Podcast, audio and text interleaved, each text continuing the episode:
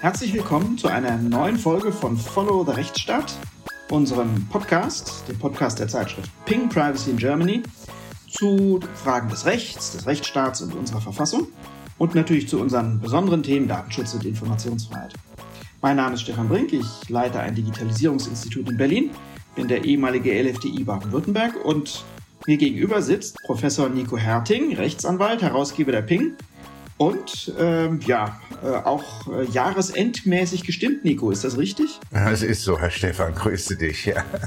Wir freuen uns, glaube ich, beide, dass dieses Jahr dem Ende entgegengeht, auch wenn es sehr viele Stimmen gibt, die behaupten, es gäbe gar kein Jahresende. Das sei nur so eine Erfindung, aber wir fühlen das ganz deutlich, glaube ich, ne? dass jetzt ein Jahr zu Ende geht und deswegen werden wir heute nicht nur wie so üblich mal kurz querbeet schauen, äh, was sich in der letzten Woche getan hat und nicht nur ein Urteil des äh, Europäischen Gerichtshofs besprechen, sondern auch einen Jahresrückblick wagen, Nico. Äh, kriegen wir das hin? Genau, das machen wir nach Vorbild der Jahresrückblicke, die man im Fernsehen kennt, wenn man unserer Jahrgänge, unserer Jahrgang ist. Ja. Oh, Nico, aber, das aber hättest so, du nicht sagen sollen. Das wird jetzt unmittelbar zu einem extremen Absinken bei der Zuhörerschaft. Wir müssen jetzt mal, wir müssen jetzt mal eine Lanze für dieses Jahr brechen. So schlecht war es ja nicht, aber ähm, okay. dass jetzt Pause ist, da, da freuen wir uns natürlich beide drauf. Hm? Da freuen wir uns total. Und wir zwei gehen auch ganz Schnee beschwingt. in der Sonne, ja. Hm? Stimmt, ja, wir gehen ganz beschwingt in dieses Jahresende, weil wir letzte Woche am Freitag eine super Veranstaltung hatten, die unheimlich viel Spaß gemacht hat. Ich rede natürlich für unsere Veranstaltung ähm, zum 40-jährigen Geburtstag des Volkszählungsurteils vom 15. Dezember 1983. Das hat super geklappt. Wir hatten nur einen Referenten, der leider äh, gesundheitsbedingt nicht kommen konnte. Alle anderen waren da und es war super besucht und eine hochspannende Veranstaltung. Nico, was bleibt dir da besonders im Gedächtnis? Also vielleicht sollten wir zunächst mal den Zuhörerinnen, die mit dem Volkszählungsurteil nichts anzufangen mhm. wissen, sagen, dass sie dann offensichtlich unsere letzte Folge verpasst haben, die wir ja ausschließlich dem äh, Volkszählungsurteil gewidmet hatten. Ja, das äh, Volkszählungsurteil hat ja unter den Datenschützerinnen einen guten Namen. Äh, und das konnte man dann auch in unserer Veranstaltung sehen. Äh, der Saal war voll. Äh, wir waren in den stattlichen Räumlichkeiten der sächsischen Landesvertretung und haben einen langen Nachmittag bis in den Abend hinein äh, diskutiert.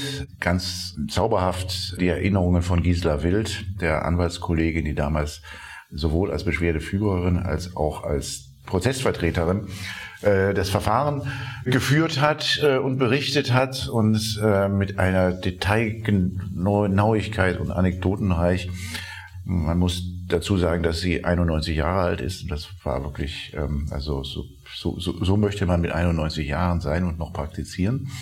Dann hatten wir äh, Professor Robbers, ähm, Stimmt, ja. dort, der quasi der Gegenpart war, weil er war damals zwar äh, noch nicht Richter äh, oder Professor, aber er war wissenschaftlicher Mitarbeiter am Bundesverfassungsgericht und dies im Dezernat äh, des äh, Präsidenten Benda dessen Abschlussarbeit das quasi war, denn er ging äh, wenige Tage nach dem Volkszählungsurteil dann lief seine Amtszeit ab. Ja, und äh, Roberts konnte also auch noch aus seiner Erinnerung einiges äh, berichten. Ja, ganz spannende Sachen. Er hat, äh, was ich gar nicht so vermutet habe, durchaus aus dem Nähkästchen geplaudert, also auch über die Verfahrensgänge, warum das so schnell ging, manches, warum auch ein gewisser Druck da war, zeitlicher Druck da war äh, eine sehr spannende äh, Position, die auch jetzt in der Berichterstattung über die Veranstaltung aufgegriffen wurde. Bei Heise gibt es einen entsprechenden Artikel darüber, ähm, dass er darauf hingewiesen hat, dass das gar nicht so ganz klar war, ob man da ein Grundrecht aus der Taufe gehoben hat, das Grundrecht auf informationelle Selbstbestimmung oder eher nur ein einfaches Recht auf informationelle Selbstbestimmung unter dem Dach des allgemeinen Persönlichkeitsrechts. Darauf hat auch nochmal ähm, Professor Dieter Grimm hingewiesen, den wir auch auf der Bühne hatten, war ganz eindrückliche Runde, der historische Blick, wie kam es zu der Volkszählungsentscheidung. Peter Schaar war übrigens auch noch äh, mit äh, von der Partie. Ähm, das hat mich auch sehr beeindruckt. Auch die nächsten Runden, die Folgen äh, der Entscheidung, äh, wurden dann sehr kontrovers besprochen von der, auf der einen Seite von Hans-Peter Bull, dem ersten Bundesdatenschutzbeauftragten, der ähm, ja durchaus eine kritische Position gegenüber diesem ähm, Grundrecht hat. Und auf der anderen Seite eine wie immer engagiert äh, und äh, wortgewaltig äh, kämpfende äh, Sabine Leuthäuser-Schnarrenberger, ehemalige mehrfache Bundesjustizministerin, ähm, die eine ganz starke Lanze für das Grundrecht gebrochen hat, gerade auch im, im Sicherheitsbereich. Das hat viel Spaß gemacht. Wir haben eine weitere Runde gemacht, wo wir aktuell geschaut haben mit ähm, Anwältinnen und Anwälten. Was bedeutet eigentlich im Moment auch in der Beratungspraxis, der anwaltlichen Praxis, dieses äh, Datenschutzrecht? Hat diese Volkszählungsentscheidung eigentlich noch eine Bedeutung?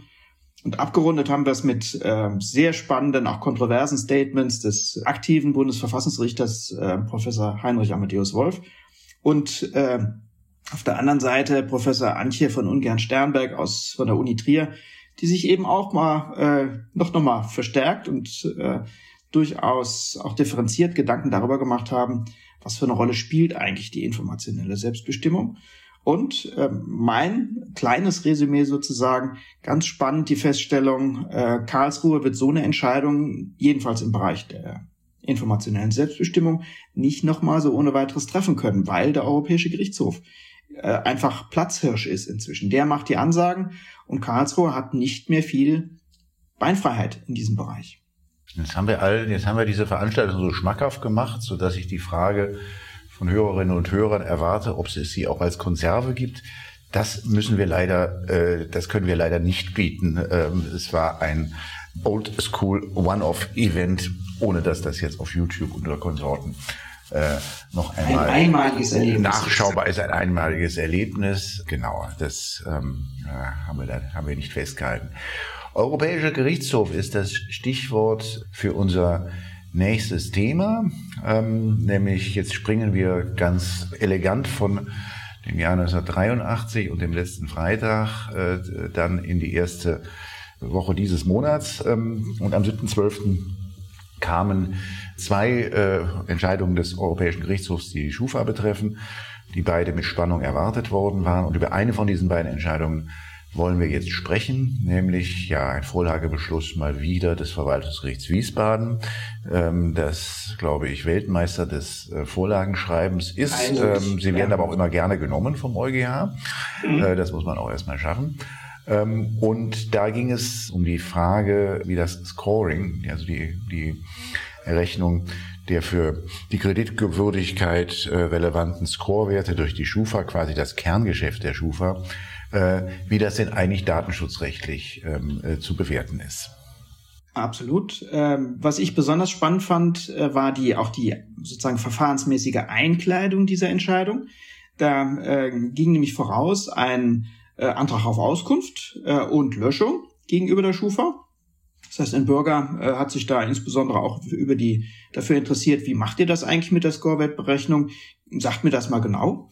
Und die Schufa hatte sich etwas zugeknöpft gezeigt äh, und hat äh, zwar über die Höhe des Scorewerts berichtet und so relativ abstrakt, äh, wie sie das berechnet hätte. Aber ähm, dann hat sie sich im Übrigen äh, auf das Betriebs- und Geschäftsgeheimnis berufen und gesagt, nö, äh, was Näheres geben wir dazu nicht raus. Äh, das konnte sie auch äh, nach deutschem Rechtsverständnis tun. Dazu gibt es ja auch äh, bundesgerichtliche Entscheidungen, ähm, dass die Schufa äh, oder andere der Scorer ähm, tatsächlich sich auf Betriebs- und Geschäftsgeheimnisse berufen können. Der mm, Bürger war unzufrieden mit der Auskunft der Schufa und wendete sich hilfesuchend an die hessische Aufsichtsbehörde, den hessischen Beauftragten für Datenschutz und Informationsfreiheit und hat gesagt, ja, dann setzt du mal meine, meine Rechte, meine betroffenen Rechte auf Auskunft, Artikel 15 und Löschung, Artikel 17 der Datenschutzgrundverordnung durch. Und siehe da, der hessische Landesbeauftragte sagte, nö, äh, die Schufa hat dir alles gegeben, was du zu kriegen hast.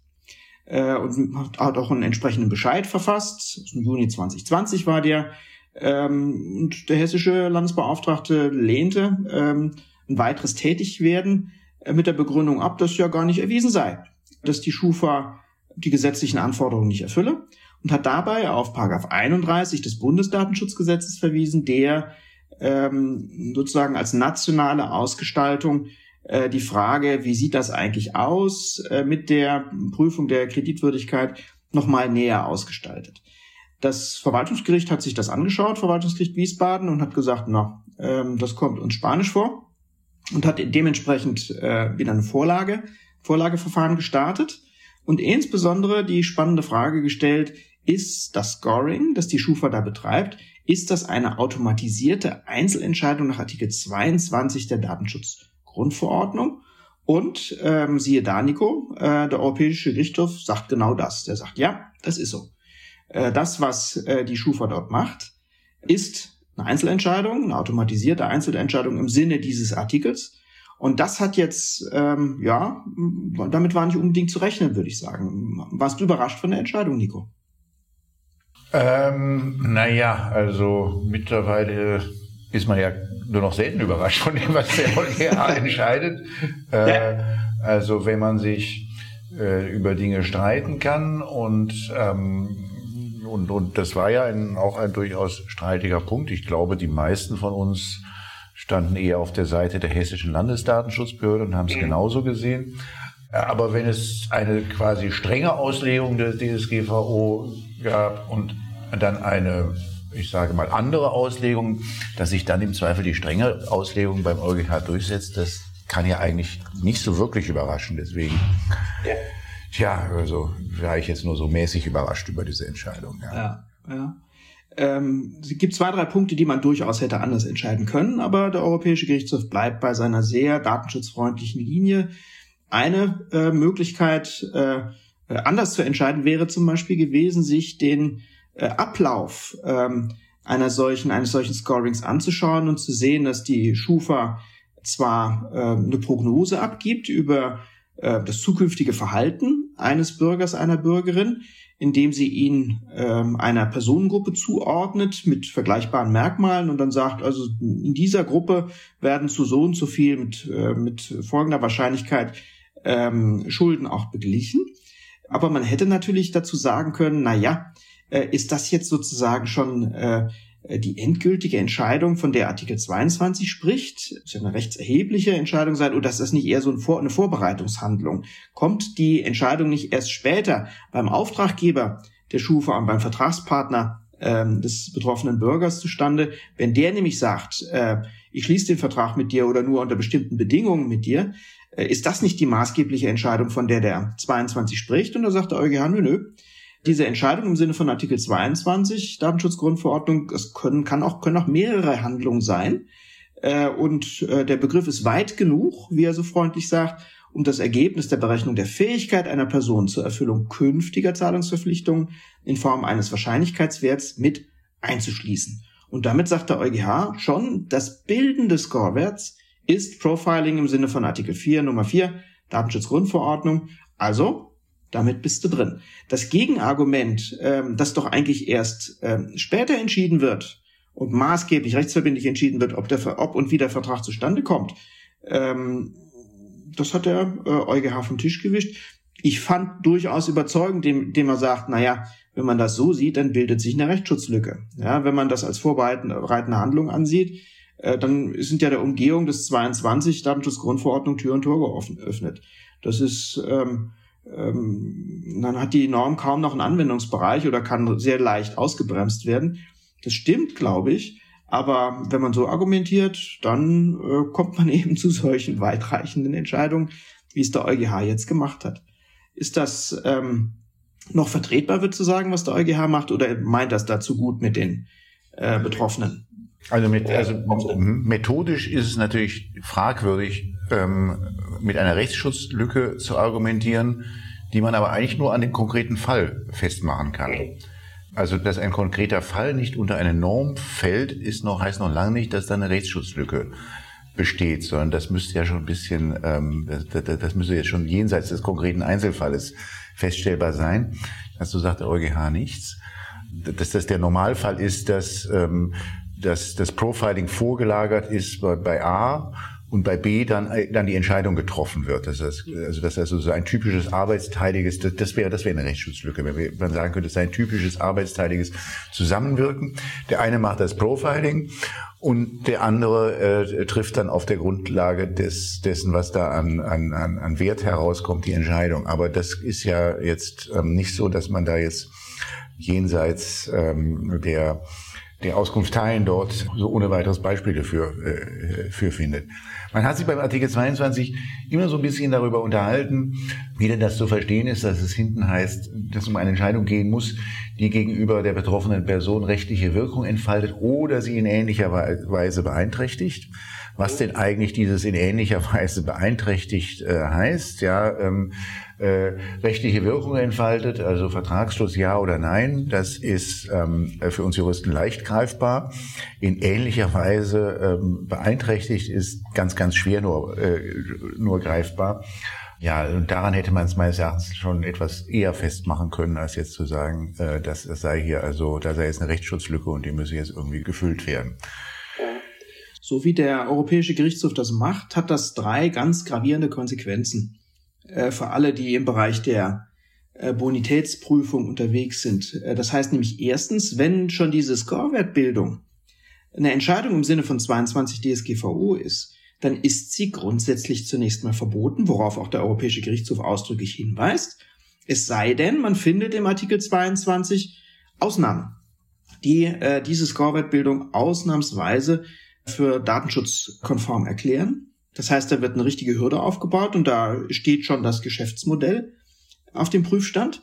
Man wird solche Ausnahmen finden können. Die Datenschutzgrundverordnung ist ja anders manchmal, äh, als ihr Ruf wahrgenommen wird ähm, durchaus auch ähm, positiv gestimmt, was Datenverarbeitung an sich angeht, aber man muss sie eben finden, die Ausnahmen, man muss argumentieren und man muss belegen können, dass man rechtmäßig argumentiert. Das ist Punkt Nummer eins. Also zunächst mal Scorewertbildung steht äh, in besonderer Weise unter dem Vorbehalt, dass man dafür eine passende Ausnahmevorschrift im 22 findet. Der zweite Gesichtspunkt äh, wird auch spannend sein, nämlich wenn das die Scorewertbildung schon äh, tatsächlich eine Entscheidung im Sinne von 22 ist, dann gelten natürlich die betroffenen Rechte, insbesondere Artikel 15 Absatz 1 Buchstabe H, nämlich das Auskunftsrecht, das eben sozusagen nochmal spezifischer formuliert ist als das allgemeine Auskunftsrecht. Und zwar ähm, kann jeder Betroffene, also jeder, der bei der Schufa äh, sozusagen äh, sein äh, Konto hat und über den dort Informationen gesammelt und ausgewertet werden. Der hat den Anspruch auf aussagekräftige Informationen über die involvierte Logik sowie die Tragweite und die angestrebten Auswirkungen einer derartigen Verarbeitung für die betroffene Person. Das heißt, da äh, würde ich schon meinen, dass dort zukünftig mehr an Informationen rausgerückt werden muss, als jedenfalls nach deutscher Rechtslage bisher zugestanden wurden. Da hatte ja selbst bundesgerichtlich abgesegnet, die Schufa sich auf Betriebs- und Geschäftsgeheimnisse berufen können. Da bin ich sehr gespannt, wie die Gerichte äh, dann diese involvierte Logik verstehen. Und ähm, dritter Gesichtspunkt, der Europäische Gerichtshof kritisiert, wie ich finde, in, in außergewöhnlicher Weise äh, und großer Deutlichkeit die Umsetzung der Datenschutzgrundverordnung in Paragraph 31 BDSG, einer nationalen Sondernorm zum Thema Bonität und äh, sagt äh, selbst, Randziffer äh, 71 seiner Entscheidung, aus seiner Sicht würden durchgreifende Bedenken hinsichtlich der Vereinbarkeit von 31 BDSG mit der Datenschutzgrundverordnung bestehen.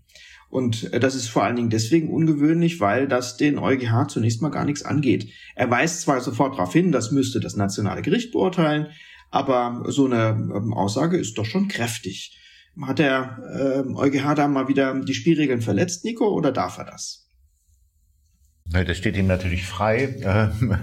Äh, ich habe mich gefragt, ich bin mir nicht so sicher, ob die Auskunftsfrage für die Auskunftsfrage wirklich ähm, diese EuGH-Entscheidung so relevant ist, weil äh, das Verwaltungsgericht hat ja gar nicht den EuGH danach gefragt, nach der, also hätte es ja auch, wäre es ja theoretisch auch möglich gewesen.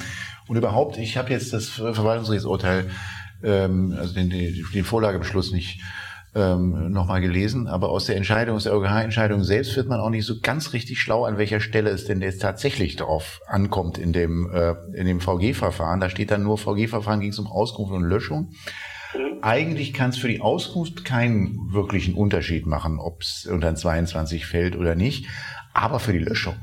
weil wenn das ja, äh, wenn wenn das nach 22, die verweisen ja dann zurück, also nicht untechnisch gesprochen, aber sagen, das müsst, müsst ihr dann entscheiden, ob es nach 22 ähm, äh, dann ja zu prüfen eine den der der DSGVO entsprechende Wahrscheinlich ist es nicht 31, sagen sie dann sozusagen zwischen den Zeilen oder, oder auch sehr deutlich zwischen den Zeilen, aber eine doch noch irgendwie entsprechende Norm gibt, die dieses, diese automatische äh, Entscheidung hier rechtfertigt dann äh, ja und wenn wenn es das nicht ist, dann ist es ja eine Rechts, dann ist, dann ist ja überhaupt der, der Scorewert, die, äh, die Scorewert der Rechnung schon rechtswidrig äh, und ja. dann gibt es einen Löschungsanspruch. Ja. Und ähm, ja, da, hat die, da hört man ja auch schon von der Schufa, dass also in der sofort äh, dann auch publizierten Verlautbarung, die es gegeben hat, dass man schon daran arbeitet, dort an neuen Geschäftsmodellen, also die dann auch mit dem Problem umgehen, dass möglicherweise das VG jetzt in diesem Fall dann nachher sagt, da, da muss die hessische Datenschutzbehörde ähm, äh, auf Löschung äh, drängen, äh, mhm. weil es an einer, weil an den Voraussetzungen, an den Rechtmäßigkeitsvoraussetzungen des äh, Artikel 22 äh, DSGVO fehlt. Also das hat schon äh, gewaltige Sprengkraft für äh, für Schufa und Konsorten. Ähm, ja, äh, ich sage nur Heaven for Lawyers, weil wir davon ausgehen dürfen, dass nicht nur bei der Schufa äh, da schon an alternativen Geschäftsmodellen gearbeitet wird, ähm, wie man sich dieses Problem, was man jetzt hat, dass man also als äh, die Stelle gilt, die die Anforderungen des Artikel 22 erfüllen muss, wie man sich das vom Halse schaffen kann. Hm. Sehr spannend. Was mich wieder äh, einmal mehr beeindruckt hat, ist ähm, einfach zu sehen, wie lange wir in Deutschland an dem Thema rumgekaut haben ich fand die ähm, Entscheidung, dass die Schufa sich in dem Bereich sehr umfangreich auf Betriebs- und Geschäftsgeheimnisse berufen kann, immer unbefriedigend. Ähm, ich hab, würde sagen, dass es gibt ja ein hohes wirtschaftliches Interesse an diesem ähm, äh, Geschäftsmodell an sich. Ja, dass natürlich äh, jeder ähm, Händler, jeder Verkäufer, jeder, der auch in Vorleistung tritt, äh, in bestimmten Bereichen hohes Interesse daran hat, rauszubekommen, welche Chancen er hat, ähm, seine Forderung ähm, eintreiben zu können oder beglichen zu bekommen. Und da hatte, hatten die deutschen Gerichte doch, äh, waren doch sehr wirtschaftsfreundlich und haben gesagt, nö, äh, lieber Bürger, du bist zwar ähm, doch schon heftig betroffen von diesen äh, Score-Werten, weil die deine äh, wirtschaftliche Bewegungsfreiheit ganz maßgeblich bestimmen, aber so richtig rausbekommen, wie, das, wie sich die zusammensetzen und wie die errechnet sind, das kriegst du nicht. Das ist ein Geheimnis. Das war, fand ich immer sehr unbefriedigend. Jetzt bin ich mal sehr gespannt, wie diese ganz gegenläufige Linie des Europäischen Gerichtshofs, den 22 weit zu verstehen, im Prinzip vorzuverlagern in, in, in Vorbereitungshandlungen äh, und dann gleichzeitig eben zu sagen, so, dann wollen wir mal sehen, wie er die Anforderungen des 22 erfüllt. Ähm, da bin ich sehr gespannt, äh, wie das in der Praxis umgesetzt wird und wie man damit umgeht, ähm, nämlich ähm, die grundsätzliche Interessenlage hat sich ja nicht verändert. Ja? Die Bürgerinnen und Bürger wollen natürlich in vielen Bereichen ähm, auf Kredit zahlen, auf Kredit kaufen. Äh, die Unternehmen haben auch ein Interesse dran, da möglichst viel äh, umsatzorientiert zuzulassen. Auf der anderen Seite äh, wollen sie eben das Risiko des Ausfalls nicht vollständig tragen. Da wird ein neues Gleichgewicht gefunden werden müssen und offensichtlich spielt nicht nur der Europäische Gerichtshof, sondern eben auch der 22 der Datenschutzgrundverordnung da zukünftig eine ganz essentielle Rolle.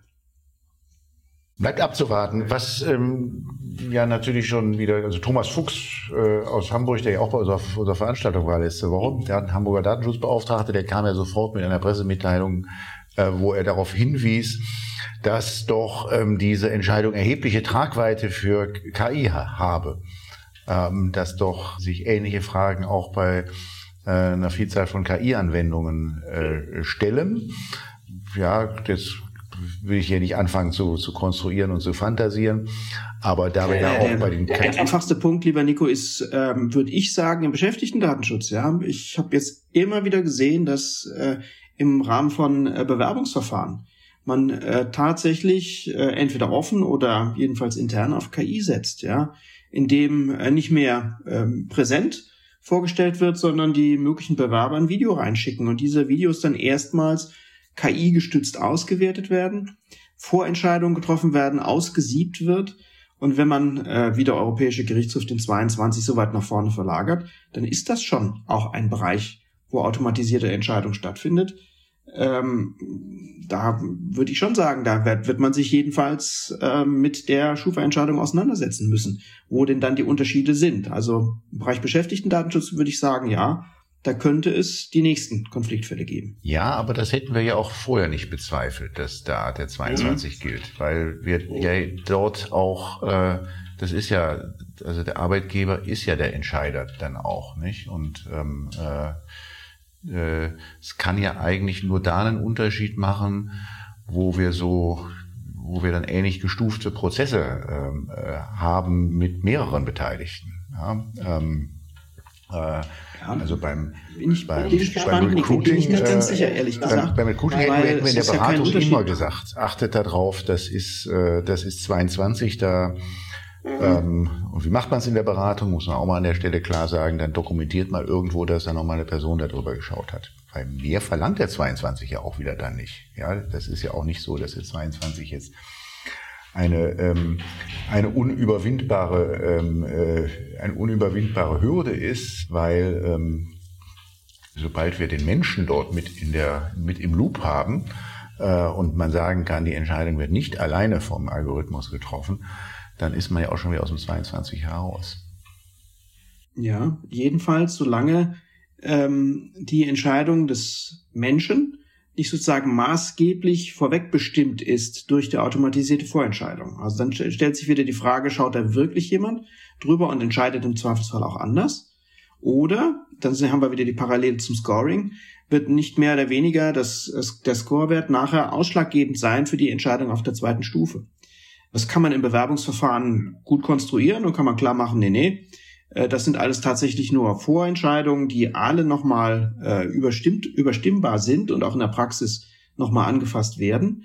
Aber ich glaube, auch da wird man dann äh, nochmal genauer hinschauen müssen und äh, ähm, da wird, werden die Arbeitgeber zukünftig sich auch Mühe geben müssen, genau dieses Verfahren so zu dokumentieren, dass man sagen kann, da ist eine Zäsur und da ist nochmal tatsächlich eine ähm, von einem Menschen getragene abschließende und äh, gewichtige Entscheidung, die nachfolgt.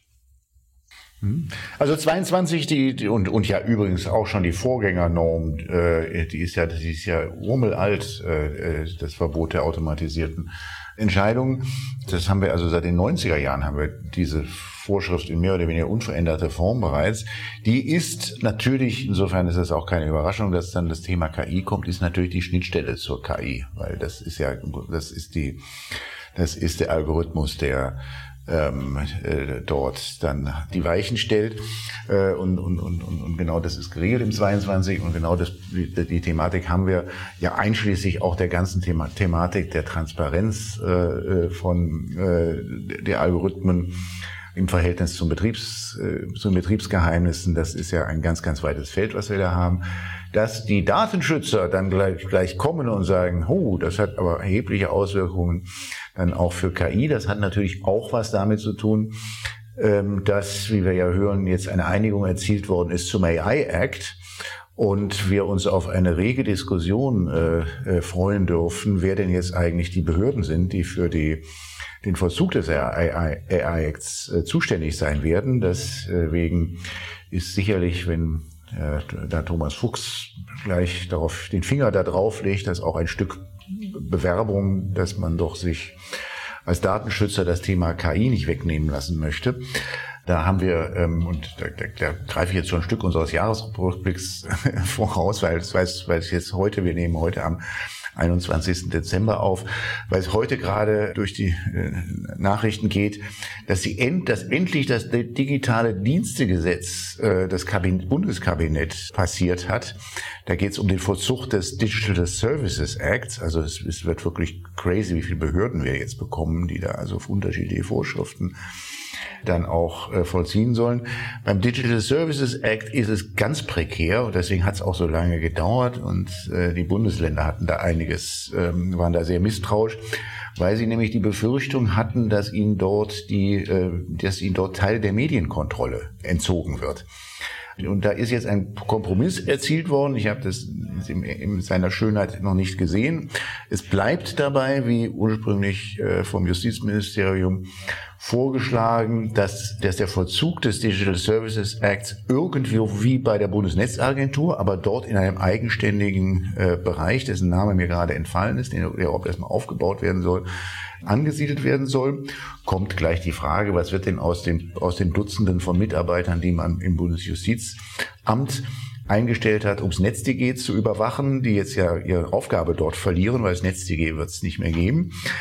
So, also das, das haben wir und diese Zuständigkeiten müssen werden dann abgegrenzt von ähm, äh, gewissen Zuständigkeiten, die das Bundeskriminalamt erhält aus zum Vollzug des, äh, des DSA und dann auch wiederum bestimmten Zuständigkeiten, die bei den Landesmedienanstalten äh, bleiben. Das ist das, das wird verrückt, äh, das noch alles ja. auseinander zu klamüsern. Zumal wir ja hier nur von, von den Zuständigkeiten in Deutschland sprechen und diese Rechtsakte ja nun europaweit funktionieren äh, sollen. Also wie da noch Abstimmungen, wie, oder wie kompliziert da alleine die Prüfung von Zuständigkeiten bei Abstimmungsprozessen in, in Europa sein äh, werden wird, kann man sich, wenn man mit solchen Sachen schon mal zu tun hat, das, das, das kennst du besser als ich, Stefan. Kann man sich das schon sehr lebhaft ausmalen. Ja, die ähm, Berater Freuds, ja, das wird ein hoch äh, beratungsintensiver Bereich werden. Äh, wir haben es auch da wieder mit der ähm, interessanten Konstellation zu tun, äh, dass jedenfalls die Datenschützer in vielen Bereichen die Finger heben dort, wo man normalerweise bei normalen Behördenverhalten erwarten würde, dass sich jemand wegduckt und sagt, um Gottes Willen, das nicht auch noch. Nee, die Datenschützer sind so gepolt, dass sie sagen, wollen wir unbedingt haben oder wollen wir unbedingt mitmachen. Ähm, das wird äh, tatsächlich anspruchsvoll sein und ähm, möglicherweise, wir werden es beobachten, äh, auch zu Effizienzverlusten führen. Ja, äh, dass solche äh, gestuften Verfahren mit vielen Akteuren äh, nicht gerade schnell und äh, smooth laufen, das, das wird so sein. Ja. Und äh, dass die Datenschützer zurückziehen und sagen, okay, wir halten uns mal raus, äh, wenn es nicht absolut sein muss oder wir unmittelbar angesprochen sind. Das kann man, glaube ich, nicht erwarten. Das äh, werden die Datenschützer nicht tun. Insofern habe ich den Kollegen Thomas Fuchs auch äh, verstanden, warum er die Hand gehoben hat. Ja, Nico, äh, dann äh, lass uns doch mal auf das Jahr zurückblicken. Fangen wir doch mal mit den Gesetzgebungsvorhaben an mhm. der Ampel, über die wir verschiedentlich gesprochen haben. Also über das digitale Dienstegesetz äh, haben wir ja beispielsweise auch äh, uns äh, in einer Folge ausgetauscht, aber eben ja auch über andere, über andere Reformvorhaben der Ampel. Und da ist mir jetzt, wo ich mal so ein bisschen das mal so Revue passieren hab lassen, ist mir aufgefallen, dass, dass der Reformeifer der Ampel ein bisschen ins, äh, ja, ich will nicht sagen zum Erliegen gekommen ist, aber er hat jedenfalls wenig, äh, also wenn man es mit dem Jahr 20, äh, 2022 vergleicht, äh, ist, ist er deutlich erlahmt. Ja, wir haben jetzt, wenn wir Ende des Jahres Bilanz ziehen, äh, wir haben nach wie vor kein digitales Datengesetz, weil das muss jetzt erst durch den Bundestag und dann durch den Bundesrat und das ist kein, wegen der, wegen der äh, Frage der Medienzuständigkeiten kein Selbstläufer im Bundesrat. Und die, und die Uhr tickt. Am 17. Februar oder 18. Februar, das habe ich jetzt nicht, nicht auf den Schlag im Kopf, wird das gesamte, der gesamte Digital Services Act äh, äh, wirksam und, und da braucht es bis dahin Behörden, die, die für dessen Vollzug zuständig sind. Und ja, unter sechs Wochen Gesetzgebungsvorhaben ist da gar nichts. Ähm, also das ist lange liegen geblieben. Ähm, gar nichts mehr gehört habe ich von der BDSG-Novelle, die man mach, hat machen wollen. Da haben wir auch eine Folge, in einer Folge drüber gesprochen. Das Novellchen, ja, wo man irgendwie äh, zur, zur DSK äh, nicht viel mehr eingefallen ist, als ins Gesetz hereinzuschreiben, dass es sie gibt. So ist es, und dass es sich eine Geschäftsordnung geben darf, die sie sich schon längst gegeben hat. Mhm. Ähm, da gibt's, äh, hört man im Hintergrund tatsächlich äh, nach wie vor eine, äh, einen Zwist über die Frage, kann man die DSK aufwerten im mit Blick auf äh, Mehrheitsentscheidungen, die nach Verbindlichkeit entfalten sollen, äh, weil äh, da aus dem Bundesinnenministerium und wie man hört inzwischen auch von Seiten des Bundeskanzleramts ganz stark darauf gepocht wird, dass äh, ohne Grundgesetzänderung das nicht machbar sei. All dieweil das eine verbotene Mischverwaltung, Bund-Länder-Mischverwaltung sei was letztlich den gesamten Reformprozess der DSK aufhält und bremst, ähm, was dann wiederum interessanterweise den Plänen des BMI in die Hände spielt, äh, die ja ohnehin ganz gerne die DSK ein bisschen kleiner kochen wollten und äh, insbesondere die Aufsicht im privaten Sektor ganz gerne beim Bundesbeauftragten angesiedelt sähen. Also da gibt es ähm, ja äh, Auseinandersetzungen innerhalb der Koalition. Man hört ein bisschen was vom Beschäftigtendatenschutzgesetz, das es laut ähm, äh, Koalitionsvertrag der Ampel ja geben soll. Es soll ja eine Novellierung kommen und das äh, Bundesministerium für Arbeit und Soziales hat sich inzwischen auch äh, mit dem BMI auf ein äh, gemeinsames Papier geeinigt, das jetzt in die Ressortanhörung gehen soll. Aber die Zielmarke, auch dieses Gesetz äh, in diesem auslaufenden Quartal noch äh, ins Kabinett zu bringen, die ist gerissen. Ja, das hat die Ampel auch nicht geschafft. Und wie weit ähm, die Ressortanhörung dann zu einer gemeinsamen Position der Bundesregierung führen wird, das ist auch noch nicht klar. Und im Parlament war es noch gar nicht. Also auch da ähm, ja, kommen wir erheblich in Vollzug. Reformstau ist da schon der, der richtige Begriff für das, was wir da gerade erleben. Es ist ein bisschen der Schwung heraus, herausgegangen, habe ich den Eindruck. Ähm, auch aus dem Bundesjustizministerium hört man eigentlich augenblicklich viel zur Migration, ähm, mhm. aber nur noch nicht mehr ganz so viel zu den vielen Reformvorhaben, die man dort gehabt hat. Heute, auch heute kommt die Meldung, dass ähm, ist jetzt ist das jetzt das Bürokratieabbaugesetz durch den Bundestag äh, geht. Das ist jetzt also auch äh, durchs Kabinett durch. Auch ein langes, lang gehegtes Vorhaben äh, aus dem Bundesjustizministerium. Darüber haben wir uns ähm, mit, oder habe ich mich mit Manuela Rottmann in einer der letzten Folgen unterhalten. Ähm, was wir, was, was auch immerhin den Bundestag erreicht hat, ist das äh, Selbstbestimmungsgesetz, zu dem, ich, zu dem ich auch verschiedene, in verschiedenen Folgen Gesprächspartner hatte. Und völliger Stillstand herrscht beim Cannabis-Gesetz, ähm, das also ja, das also offensichtlich ganz offensichtlich kein Lieblingskind des äh, Gesundheitsministers ist. Das wird ja. immer deutlicher.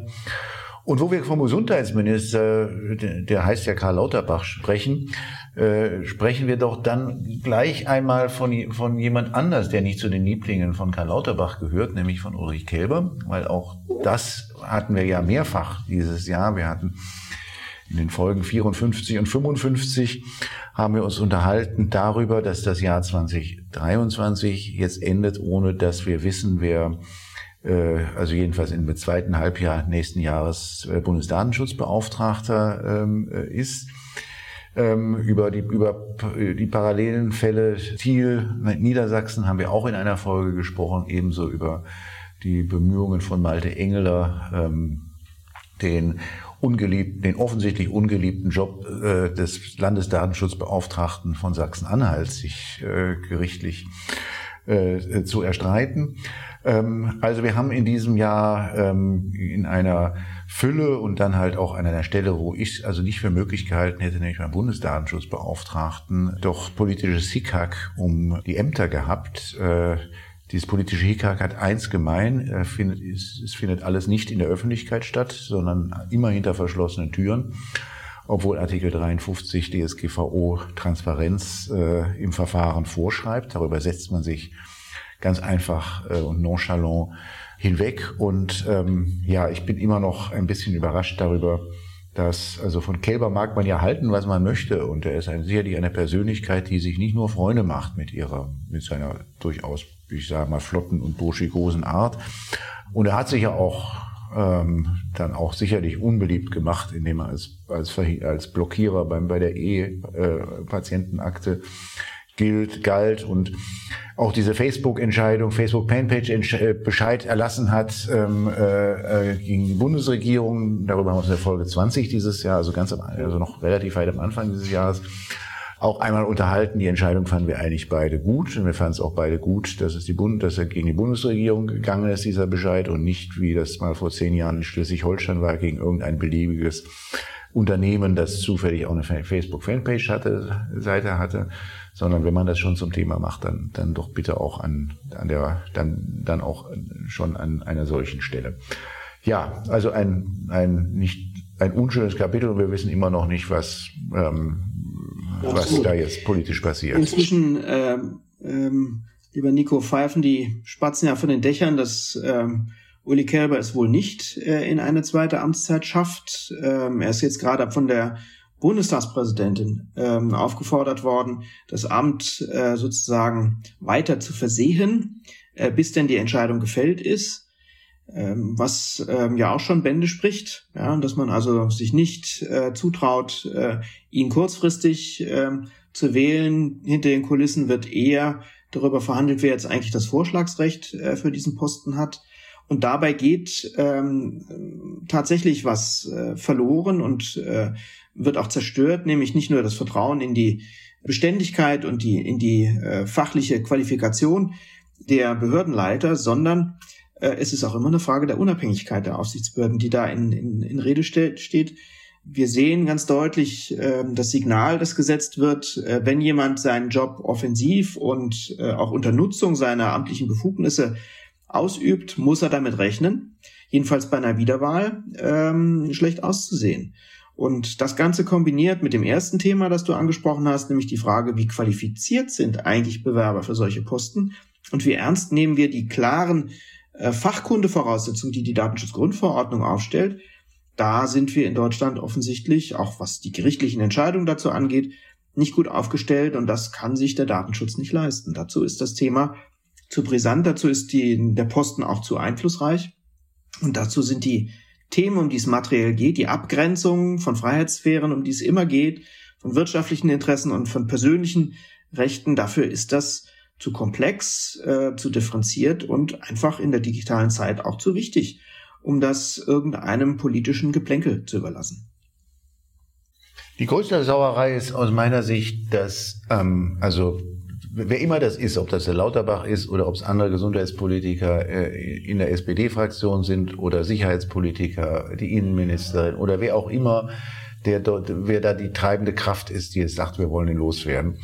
Ähm, die, die, die größte Sauerei ist, das könnt ihr ja ruhig, das könnt ihr ja ruhig so finden, aber dass das nicht in der Öffentlichkeit stattfindet. Ja, also, ähm, also wenn es tatsächlich der Gesundheitsminister ist, der sagt, also der hat sich so unmöglich gemacht hier in seinem, mit seiner, äh, mit seiner Bedenkenhuberei. Bei der E, äh, bei der E-Patientenakte, dann sollte er das doch in der Öffentlichkeit sagen. Also das ähm, ist ja gar nicht, äh, das ist ja gar nicht zu verstehen, dass das dann, also dass diese Diskussion, die man ja durchaus führen kann, dass sie dann immer, immer noch trotz äh, der Transparenzanforderungen, äh, die wir in der DSGVO haben, außerhalb der Öffentlichkeit äh, hinter verschlossenen Führen stattfinden. Und ich bin ganz ehrlich gesagt auch enttäuscht darüber, dass es doch so wenig, so wenige auch in der Datenschutz-Community gibt, die hier mal wirklich auch den, den Mund aufmachen. Ja, also ähm, es gibt so äh, manch, manchmal, äh, gut, das ist vielleicht, das bin vielleicht ich einfach, manchmal äh, finde ich es ja ein bisschen anstrengend, wenn man sich Ewigkeiten über, sagen wir mal, kleine Cookies und Themen in der Datenschutz-Community unterhält, wo man zumindest unterschiedlicher Meinung sein kann über die Bedeutung und, und, und, und Relevanz. Also hier haben wir fraglos ein, ein, ein, ein Thema, das also von großer Relevanz ist für, die, für den Datenschutz aus den Gründen, die du gerade genannt hast. Ähm, und ähm, da sind da, da hört man von, von nur so wenigen wirklich auch mal lautstark, also das geht doch so nicht und da muss man doch etwas machen. Mhm. Letzte Woche, äh, lieber Nico, haben wir es sehr schön äh, laut auch gehört. Peter Schaar, der bei unserer Veranstaltung 40 Jahre Volkszählungsentscheidung war, hat auch nochmal mit aller Klarheit, der ehemalige Bundesbeauftragte Peter Schaar noch mit aller Klarheit gesagt, dass das eine negative Entwicklung ist und dass man dem Einhalt gebieten muss. Und auch er hat für mehr Transparenz bei dieser Entscheidungsfindung plädiert. Wir werden sehr gespannt sein, müssen äh, leider und abwarten müssen, wie die ganze Sache weitergeht. Vielleicht zurück zu den großen Linien ähm, bei unserem Jahresrückblick. Äh, auch das, äh, glaube ich, äh, haben wir alle gesehen und gelernt. Ähm, am Europäischen Gerichtshof kommt jeder, der sich für Datenschutz interessiert, nicht vorbei. Wir haben ständig äh, in regelmäßigen immer wiederkehrenden äh, Podcasts uns mit EuGH-Entscheidungen befasst, ob das um die österreichische Post ging, um, um Protokolldaten, um die elektronische Patientenakte, um Schadensersatzansprüche äh, nach 82 oder Bußgelder äh, nach äh, 83 Datenschutzgrundverordnung. Wir hatten ja die, die schöne, interessante Entscheidung des äh, Europäischen Gerichtshofs zum Thema Deutsche Wohnen. äh, in Folgen 46 und 55 besprochen. Man sieht ganz deutlich, der Europäische Gerichtshof ist derjenige, der den Takt vorgibt und der die Linien legt, so wie wir heute auch über die Schufa-Entscheidung gesprochen haben. Auch da können wir an das anknüpfen, was letzte Woche gesagt wurde. Der Bundesverfassungsrichter Heinrich Amadeus Wolf sagte ganz deutlich, der Europäische Gerichtshof hat die maßgebliche Rolle beim Verständnis des Datenschutzrechts und ähm, das spiegelt sich auch in unserem Podcast wieder. Und jede einzelne dieser Entscheidungen, die du jetzt aufgezählt hast, ähm, also die beiden Entscheidungen aus Mai zu, zu Artikel 15 und dann österreichische Post zum Artikel 82, ähm, die Entscheidung zu den Protokolldaten, die an den und, und elektronische Patientenakte, die beide auch zu 15 waren und die dann zu Bußgeldern, also das, das sind erstmal die drei großen Themen ja des Datenschutzes, die größten Themen, die Bußgelder, dann der Schadensersatz, dort ins dort eigentlich auch nur der immaterielle Schadensersatz, also was ist immaterieller Schadensersatz? Und und dann Auskunft äh, Kopie, die, die drei großen äh, Streitthemen. Zu allen Themen hat der EuGH eigentlich so entschieden, wie ich es vorhin gesagt habe bei der Schufa. Also er hat immer die strengere Auslegung der DSGVO gewählt. Das ist jetzt ein bisschen vergröbert und ich, ich, wüsste, ich wüsste die kleinen Einschränkungen schon zu nennen, aber im, im Großen und Ganzen ist da eine ziemlich klare Linie zu erkennen, äh, for better or worse, die da aus Luxemburg kommt. Ähm, wir haben, ja, dann haben wir, wir haben ein bisschen Info über Informationsfreiheit gesprochen. Das wünsche ich mir, dass wir das nächstes Jahr noch mehr tun. Ähm, äh, das haben wir in den Folgen 28 äh, und 48 gehabt. Äh, letzteres dann auch dank, äh, ich sag mal, Zuarbeit von Fragt, äh, von Fragt den Staat. So ist es. Und wir werden eine der ersten Folgen im neuen Jahr äh, damit äh, bestreiten, dass wir uns über aktuelle Entwicklung der Informationsfreiheit äh, austauschen, lieber Nico. Äh, die Kolleginnen und Kollegen von äh, Frag den Staat haben uns wieder mit neuen Entscheidungen und neuen äh, Verfahrensinformationen versehen. Da freue ich mich schon drauf, wenn wir uns im Januar auch darum wieder kümmern werden. Das ist also das Weihnachtsgeschenk, was du mir angekündigt hast, ja? Äh, das ist eines der vielen, ja. Ja, und bevor wir dann vielleicht nochmal dann ganz am Schluss äh, unsere Blicke nach Karlsruhe zum Thema machen, ähm, vielleicht ganz kurz noch mein, ein Hinweis von mir, drei Folgen, die mir ganz, die mir persönlich ganz besonders am Herzen gelegen haben, ähm, auf die ich nur noch einmal hinweisen möchte, ist die Folge 33 mit der mit Helene Bobrowski bis vor ganz kurzem äh, mittlerweile gewechselt, äh, war sie bei der FAZ als Polit Korrespondentin, eine meiner, eine meiner, äh, also als Journalistin, aber auch menschlich eine meiner Lieblingsjournalistinnen, mit der ich ein ganz munteres Gespräch geführt habe über das Buch, das sie geschrieben hat zur Fehlerkultur in der Politik. Ganz, ganz ähm, äh, tolles Buch, ähm, das ich äh, auch nach wie vor so allen empfehlen, nur allen empfehlen kann. Äh, dann ist ähm, Uwe Wesel gestorben äh, dieses Jahr, ähm, den ich sehr bewundert habe, von dem ich viel gelernt habe. Äh, und in der Folge, die Folge 44 haben wir dem Andenken an Uwe Wesel ähm, äh, gewidmet. Und dann gibt es eine Folge, die auch, die, die viel gehört worden ist und auf die ich auch viel angesprochen worden bin. Das ist ein Interview mit Felix Hanschmann, äh, äh, Professor in Hamburg, wo es um äh, die, den Habitus von Juristen geht, wo es darum geht, also äh, dass doch ähm, äh, warum es sich so verhält, dass Juristen, Juristinnen, die Migrationshintergrund haben, die, die nicht heterosexuell sind oder die vielleicht auch nicht äh, aus einer bürgerlichen Familie, äh, Elternhaus stammen, ähm, dass die nach wie vor doch an einer mangelhaften Sichtbarkeit leiden. Ein sehr, sehr kompliziertes, aber sehr wichtiges Thema mit Felix Hanschmann in Folge 47 gesprochen habe. Und ja, das sind, das sind dann drei, ich will nicht, überhaupt nicht meine Lieblingsfolgen, so will ich das gar nicht nennen, aber es sind einfach drei, drei Folgen, die mir besonders auch äh, haften geblieben sind und die ich in diesem kleinen Jahresrückblick einmal unterbringen wollte. Und dann bleibt zum Schluss nur noch Karlsruhe, oder Stefan? Ja, ganz eindeutig. Wir haben uns ja eben nicht nur äh, die Themen Datenschutz und Informationsfreiheit vorgenommen, sondern immer auch die verfassungsrechtliche Ebene, äh, auch rechtsstaatliche Entwicklung, die wir in den Blick nehmen wollten. Und das haben wir sehr, sehr umfangreich getan.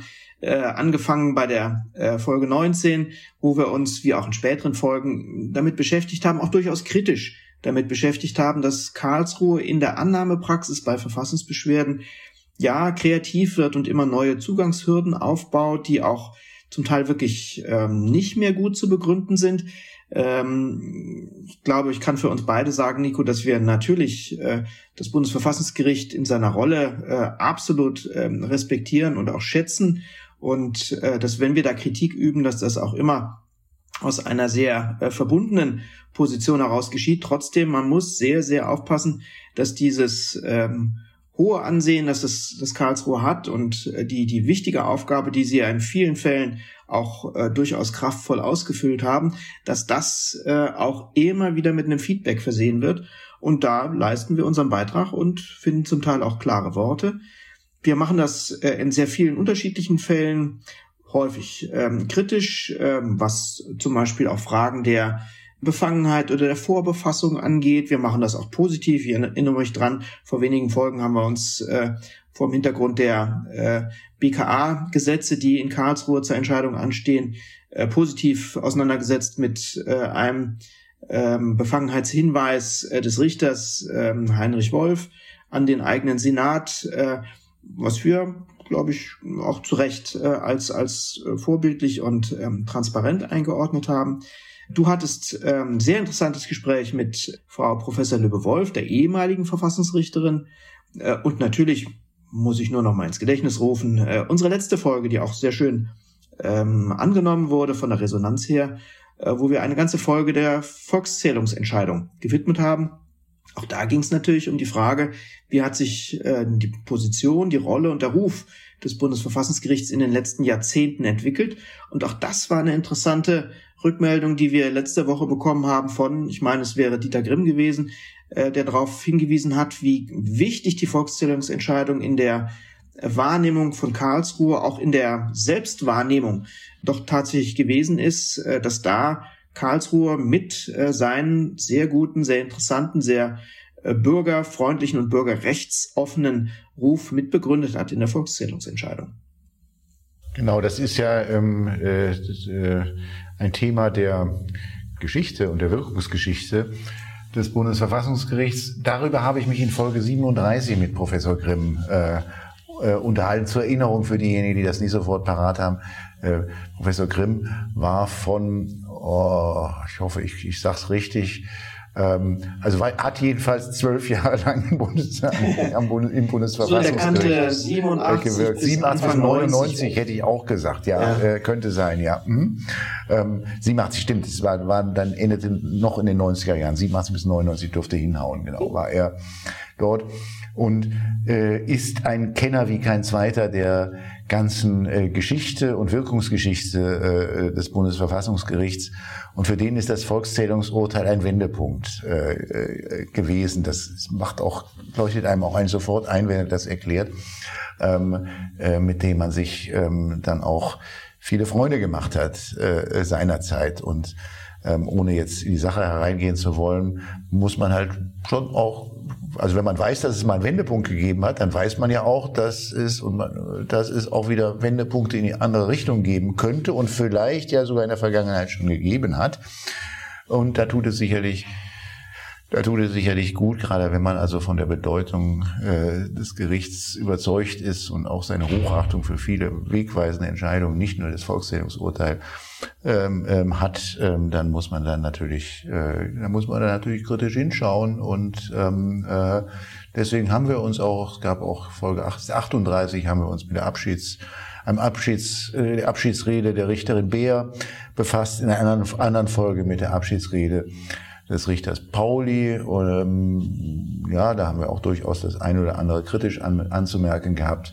Und äh, Folge 36, ähm, um das Bild noch abzurunden, haben wir uns mit einem Aufsatz des jetzigen Verfassungsrichters Eifert und einem weiteren Aufsatz, ganz anderen Aufsatz des früheren Verfassungsrichters Ferdinand Kirchhoff äh, unterhalten. Und in Folge 45 äh, Mitarbeiter des ähm, äh, Berichterstatters in Sachen Bundesnotbremse. Tobias Mast hat einen sehr aufschlussreichen Aufsatz zur Bundesnotbremse geschrieben, über den wir uns in Folge 45 unterhalten haben.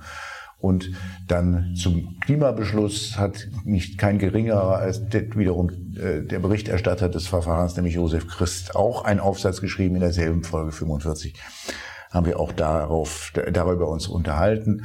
Solche Aufsätze lassen natürlich immer auch dann äh, oder gewähren einem auch Einblicke in das Denken, was hinter den Entscheidungen äh, steckt. Deswegen äh, schauen wir die uns immer mit äh, besonderem Interesse an, wenn wir sie auch jetzt nicht jedes Mal besprechen, wenn wir irgendwo einen Aufsatz äh, eines ähm, äh, Karlsruher oder früheren Karlsruher Richters sehen. Jo, haben wir, haben wir was vergessen, was wir noch besonders betonen sollten aus dem Jahre? Ich glaube nicht, Nico.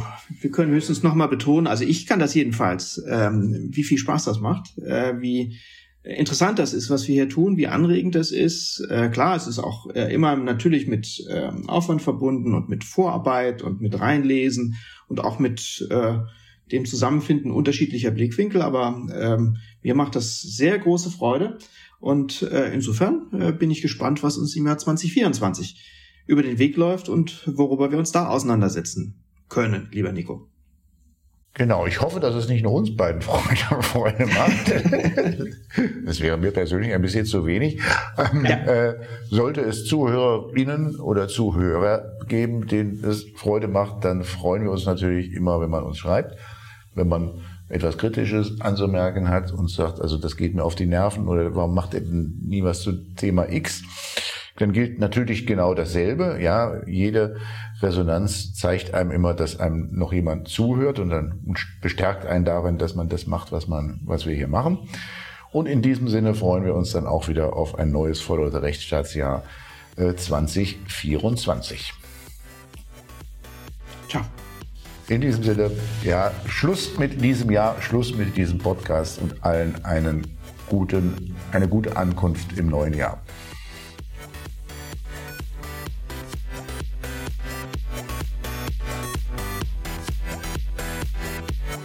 Das war Follow the Rechtsstaat. Schaltet auch ein bei der nächsten Folge und abonniert.